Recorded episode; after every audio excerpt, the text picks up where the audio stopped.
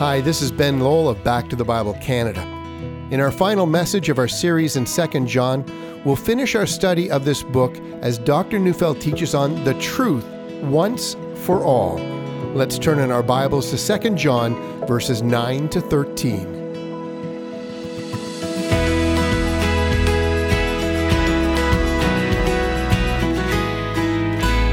We spent a full week in the smallest book in the Bible. We've noticed that the book is often neglected because of its size, or perhaps it seems to be like personal correspondence. But for whatever reasons, this book is often neglected. And yet, I hope you will agree with me. This small book of only 245 words contains a remarkable message for all Christians. What a tragedy it would be to neglect that which the Holy Spirit has given us to teach us how to live. See, God wants His children to love each other, but He also wants His children to resist false teaching and contend for the truth.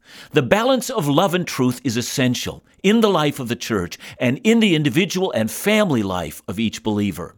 Fail to balance love and truth, and you may harm your soul. How important that is.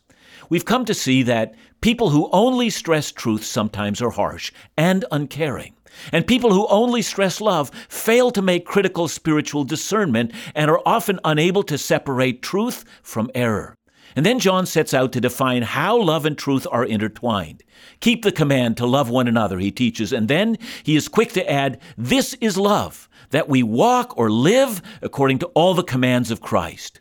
Do you want to know how to be truly loving? Start by being obedient to Jesus in all things. You know, having set the stage, John now moves into the central theme of this small book. False teachers have made their way into the Christian church. More so, many of them were staying at this loving woman's house. She was clearly a love person who needed to bring the balance of truth into her life and the demands of truth into her ministry. If her house was used as a meeting center for Christians and as a place where visiting traveling preachers stayed, she needed to become discerning.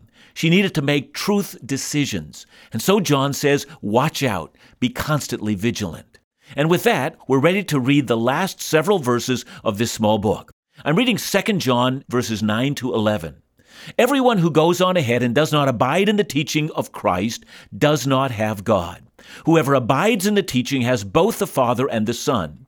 If anyone comes to you and does not bring this teaching, do not receive him into your house or give him any greeting, for whoever greets him takes part in his wicked works.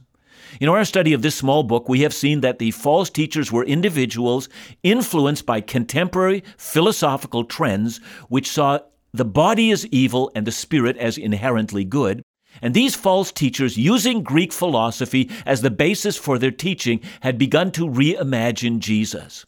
It seems likely these people taught that the human Jesus had been inhabited by the divine Christ who was pure spirit.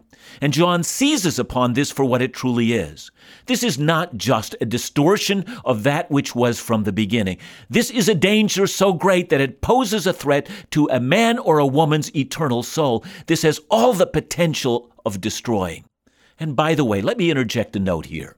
Much of what has become so popular in our day, you know, the secret gospels, the so called lost teachings of Jesus, Dan Brown's popular book not long ago entitled The Da Vinci Code, borrows some of these same ideas. And so it's become popular to talk about the so called Gospel of Thomas and the Gospel of Mary Magdalene and even the Gospel of Judas Iscariot. In each of these cases, these writings were written long after the Jesus event, and they are in fact a fraud, for they were not written by Thomas or Mary Magdalene, and these works are not an eyewitness testimony of Jesus at all. Long after the Jesus event, these works reinvented Jesus according to popular Greek philosophical thinking. What we will do today as we complete this study is to teach every believer to heresy proof their faith, how to spot and resist false teaching and false teachers. Remember, we made a distinction between legitimate debates among believers and heresy. We said that heresy is a denial of a gospel essential, and that if this gospel essential were denied, the pathway through to faith would be obscured and people would not find their way through to Christ. Look again at verse 9. John begins with, everyone who goes on ahead. Those words mean to get ahead of the essential teaching of Christ, or to add a novelty, something about Jesus that was not there at the beginning. Perhaps someone might stress something that might add on to or provide a so called deeper teaching. To go on ahead. Interesting words. John, by carefully choosing this phrase, to go ahead, is rooting us into the revelation of Jesus found in the four Gospels and in the entire New Testament. Those words are very similar to Paul's words in 1 Corinthians 4, verse 6. Do not go beyond what is written. Content yourself with a revelation that came from these men who were directly chosen by Jesus himself and were eyewitnesses of his majesty and were inspired by the Holy Spirit. Learn their wisdom and rest in the revelation of Scripture. Be content with what you have learned from the beginning. So here's the first way to deception proof your spiritual life. Know your Bible well enough to be able to spot a fraud. If what you learn deviates from the essential Christian instruction about Jesus, his cross, the God we are reconciled to, and the salvation he offers, watch out, resist this. Let me stretch this a little further. Remember that in verse 9, John says, Everyone who goes on ahead and does not abide in the teaching of Christ. Now, that word teaching is a word that can be translated as doctrine. John is saying that there are some people who do not remain fixed in the doctrine of Christ. But what is the doctrine or the teaching of Christ? Now, have no doubt that what was intended here is actually quite simple. Notice that John was mentioning teachers who deny that Christ came in the flesh. John, on the other hand, affirmed that Christ did come in the flesh and even made that affirmation as an essential part of his gospel. You can't be in Christ and deny he came in the flesh, says John. If you run ahead of that, or to say it another way, if you run away from that, you don't have God the Father or the Son. 2 Corinthians 11:4 Paul warns about another Jesus. How do you get another Jesus? What both Paul and John realize is that there are many that offer a competing view of Jesus. So we've said that you can heresy proof your faith by learning the Bible well, and as I expand on this, we can learn to spot false teachers by knowing the foundational doctrines of the person of Christ. Where does this thinking come from? Let me take you back to Matthew 8. And by the way, by the time 2nd John was written, all four Gospels, Matthew, Mark, Luke, and John, had now been written. And in Matthew chapter 8, verses 23 to 27, we read the following And when he got into the boat, his disciples followed him. And behold, there arose a great storm on the sea, and so that the boat was being swamped by the waves, but he was asleep. And they went and woke him, saying, Save us, Lord, we're perishing. And he said to them, Why are you afraid, O you of little faith? Then he rose and rebuked the winds and the sea, and there was a great calm. And the men marveled, saying, What sort of man is this, that even the winds and the sea obey him? Let me try to replay that. Jesus has been preaching all day. He's tired. Mental and physical fatigue of his ministry is so great, he falls asleep in the boat. Sheer exhaustion, he can't go on. Storm rises, but he's so tired he doesn't wake. The boat is about to go down, and he will drown in his sleep. The disciples wake him, he rubs sleep from his eyes, gets a sense of his bearings, stands up in the boat, and orders nature itself to obey his voice. And the disciples say, Kind of a man is this? On the one hand, like any other human being, he gets weary and can't go on, but on the other hand, like no other human being, the very elements of the natural order respond to his command. That very question, what sort of man is this, is the very center of what John wishes this woman and us to understand. The doctrine of Christ is what is at stake. You know, from the very foundation of the church, there were at least four things about Christ that had to be stressed. One, that he was born of a virgin, and that his birth is an incarnation. He is perfect God and perfect man. He was fully God, conceived in the Holy Spirit. He was fully man, born of a woman. He is the God man. He is the one person with two natures, fully human and fully divine. From the very outset, this was the basic doctrine of Christ. Secondly, that he died on a cross. Paul says that Christ's death is the gospel. Jesus on the cross is our wrath bearing sacrifice, that his death is the atonement for our sins, that he is our sin substitute, that he was the spotless Passover lamb who was crucified for us. So, first, the doctrine of his birth. Then, second, the doctrine of his death and its significance. Thirdly, that he rose bodily from the dead. His resurrection teaches us that God has accepted the sacrifice of Jesus as adequate. His resurrection also teaches us that he is truly the God man and that all the promises of God are fulfilled in him. And fourthly and finally, that Christ will return again and judge the whole earth.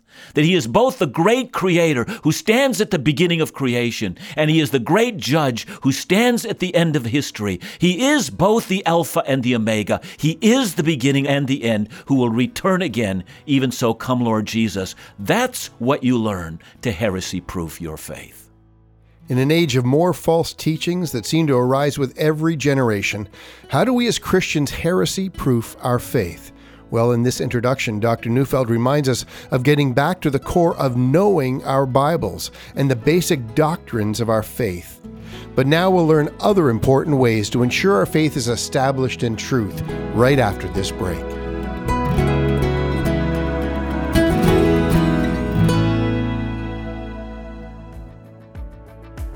It's happening. If you've listened to Laugh Again in the past, now the opportunity is available to not only hear Phil, but to see him in action. This month, we make the official launch of Laugh Again TV. Five minutes of storytelling, laughter, hope, and joy, all wrapped into a video message from Laugh Again and Phil Callaway. So check out Laugh Again TV at laughagain.ca or by going to the Laugh Again TV channel on YouTube a new inspirational, joy filled program every week. If you check out Laugh Again TV on YouTube, remember to subscribe to the channel for free and never miss another episode. Thank you for continuing to support in these challenging days. Your donations keep this unique ministry alive. To learn more, call 1 800 663 2425 or visit laughagain.ca.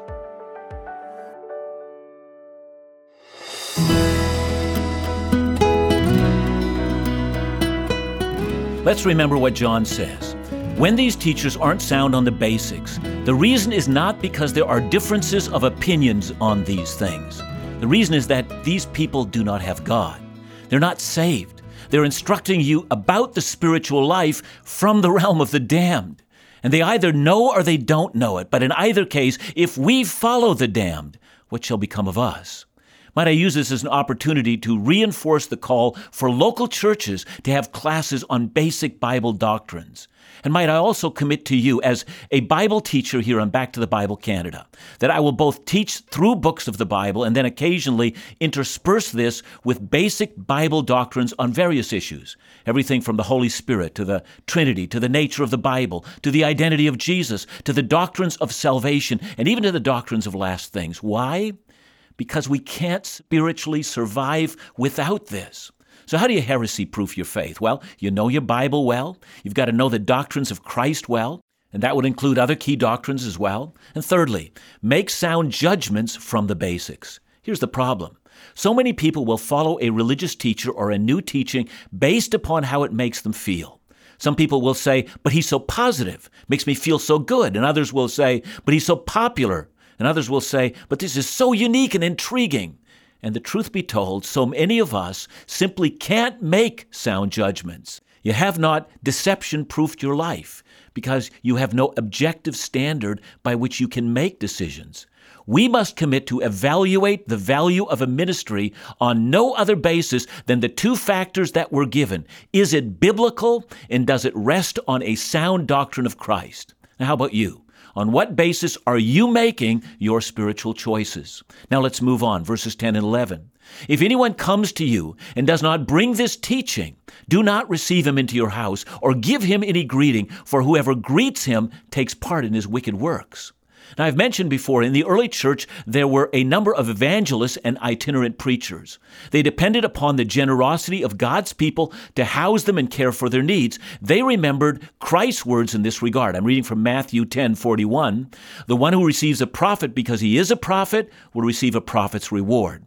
And the one who receives a righteous person because he is a righteous person will receive a righteous person's reward. So, realizing the importance of hospitality for those in ministry, all manner of Christians unwittingly opened their homes to false teachers. Added to that was the problem that the churches often met in homes, and so the very homes that put people up often allowed false teachers a platform to begin to deceive the local church. So, John, with his emphasis on love and truth, makes the case for two things. First, he says, if someone comes and doesn't adhere to the basics, don't let them into your house. From the context, that means since these were house churches, don't let them into your church. Let me illustrate that. I have a very clear memory from the days of my pastoral ministry. It was Christmas, and we'd put on a wonderful Christmas production and invited many non Christians to enjoy this presentation. It was also a time when we made Bibles available to anyone who wanted them, along with other helpful literature, people standing around ready to engage people in conversations. And I remember two young Mormon missionaries showed up, displaying their elder badges on their clothing. You know, I greeted the two young men and I told them, you know, actually, guys, we've got a problem. We have elders in this church, I said, and, and your badges are a problem. People will confuse you as one of our own. Look, we're delighted to have you here, but you may not wear your badges in this building. Now, they refused. They said they were always elders. And guess what I did? I threw them out of the building. Why? Well, here's the fourth way to heresy proof your faith don't give false teachers a platform. Don't give them opportunity to minister to your kids. Don't give them opportunity to minister to your youth, your adults, your new believers. They must not have a platform at all. But here in the last part of verse 10 and in verse 11, John actually adds something. The Greek word translated greeting actually means don't give them a cheerful send off or wish them Godspeed or may God bless you on your way. For he says, if you wish them God's blessing so as to encourage them, you take part in their wicked works. Now, I'm perfectly sure that doesn't mean that we have to be rude, but it does mean that we don't pronounce blessings because where God has not pronounced blessings, neither do we. In that, we can make application to ourselves. Here's the final way to heresy proof your faith never contribute in any way to their success. And that makes me want to speak about a number of issues. I will never give to a ministry. I'm not talking about giving to a secular charity or a secular medical or emergency cause or something like that. But I am talking about a ministry that involves teaching until I am sure what that ministry teaches about the basics. Does that religious ministry make the cross central? Yes or no? Now, some of you say, well, they hardly mention the cross, but I'm sure that their views on the cross are fine. Will you take the same attitude in handing out your credit card? I'm sure everything's just going to be fine. Let's for a moment remember what's at stake. If you contribute to a ministry that is not playing on the basics of Christ, then if that ministry uses your funds to lead someone astray, you partake in that wickedness. I'm calling for discernment. Never contribute to the success of a false teacher. Now, let's read the last two verses in the book. Though I have much to write you, I would rather not use paper and ink. Instead, I hope to come to you and talk to you face to face, so that our joy may be complete. The children of your elect sister greet you. As John ends this brief letter to this lady, he admits that there is more he had wanted to say. Well, why didn't he say it? Wouldn't it be good to have all that he wanted to say? It seems frustrating to read it like this and then realize that what John wanted to say was said verbally, and we don't have a record of it. Kind of reminds me of an experience I had years ago. You know, someone gave me a copy of C.S. Lewis' a novel entitled Until We Have Faces. And I didn't know that Lewis had written a book like that, and I was eager to read it, but I made a mistake. I just began to read at the beginning of Lewis's writings without paying attention to the introductory notes in the beginning. As the book was reaching its climax, I reached a page which said, The manuscript breaks off here with the rest of the pages in the book explaining how we got this partial, incomplete manuscript from the pen of C.S. Lewis. You know, that's an experience. When I think about it, it still makes me mad. I don't like getting to a part of the book and not knowing what the rest should have said, and I bet you don't either. So, why does John not write out everything he wanted to say? Why leave us guessing? I think the answer might be that there were questions this woman would have from what John said. There was personal counsel that John would give that just simply couldn't be done by reading. You know, we all know that. There's so much about Christian discipleship you can't get from reading books, or for that matter, only listening to sermons. At some time, one has to get to a situation of interaction with godly people and godly leaders and godly teachers. You know, we might feel that we're cheated, however, because we don't get to hear the question that this woman might have had. How would her decisions affect the entire church? I'm sure she asked that. Should she interview preachers and teachers when they came to her house, or should she bring church leaders to interview them? How should she get the news out that the new rules of her household that they were all changing? If she was to concern herself more with truth, how could she ensure that she never would become unbalanced on the other side and forgot about love? I mean, a lot of questions like that would have been discussed. You know what the good news for us is? We who weren't there, that is, we still have the rest of the New Testament to answer those very questions this woman was asking.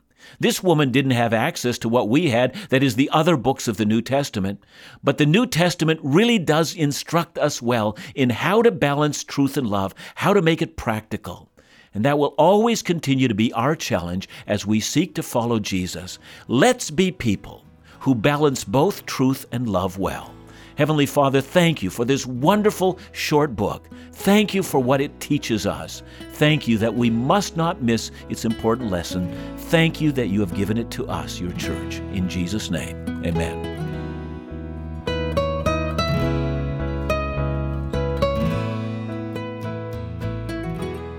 John, thanks for this great series. I just want to ask the simple question What is the, the most important thing you want us to go away with? Is it balance? Truth and love? Is it vigilance? What is it? Yeah, I guess it's all those things, but if I were to put everything down to one thing only, I would say it is the balance of truth and love. We all know that there are love people who have not paid attention to those things that they must pay attention to, and that there are truth people who just simply railroaded over others and they become harsh and mean spirited. And I think that John so beautifully brings those two elements together. Just as we watch him as he relates to this woman who has a problem. I mean, she's letting false teachers in her house, and yet watch the wisdom and the gentleness as he nurtures her back into the right way. Those of us who are truth people ought to learn from that. And then for the love people, you know, listen to the mistakes this woman has made and, and hear from them and don't repeat those same mistakes. I think all of us can learn to be balanced truth love people. That's what the Bible wants us to do, and that's what this book I think is all about in one little nutshell. Well, as we wrap up our study on the shortest and perhaps most neglected book of the Bible, we've learned some really practical and significant lessons about walking in truth and love. This is a calling for all believers to strive for this balance of being loving, but at the same time not allowing false teachings to influence us, or worse, lead us away from Christ. I hope that this program has blessed you today, as we're reminded to get back to the basics and discern everything through the lens of God's Word. Back to the Bible Canada, leading you forward in your walk with Jesus every day.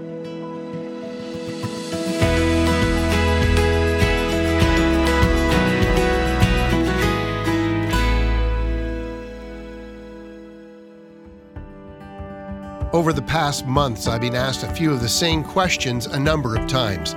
Typically, they would be How is Dr. Neufeld? And the answer is Great. He's working from home for the most part, but well and safe. Another question is How is the ministry doing financially? Well, to that I say, God is good. He provides. Gracious partners across the country continue to give, and we're so appreciative. Times are uncertain, and we must tighten our belts, so to speak, but we walk in confidence.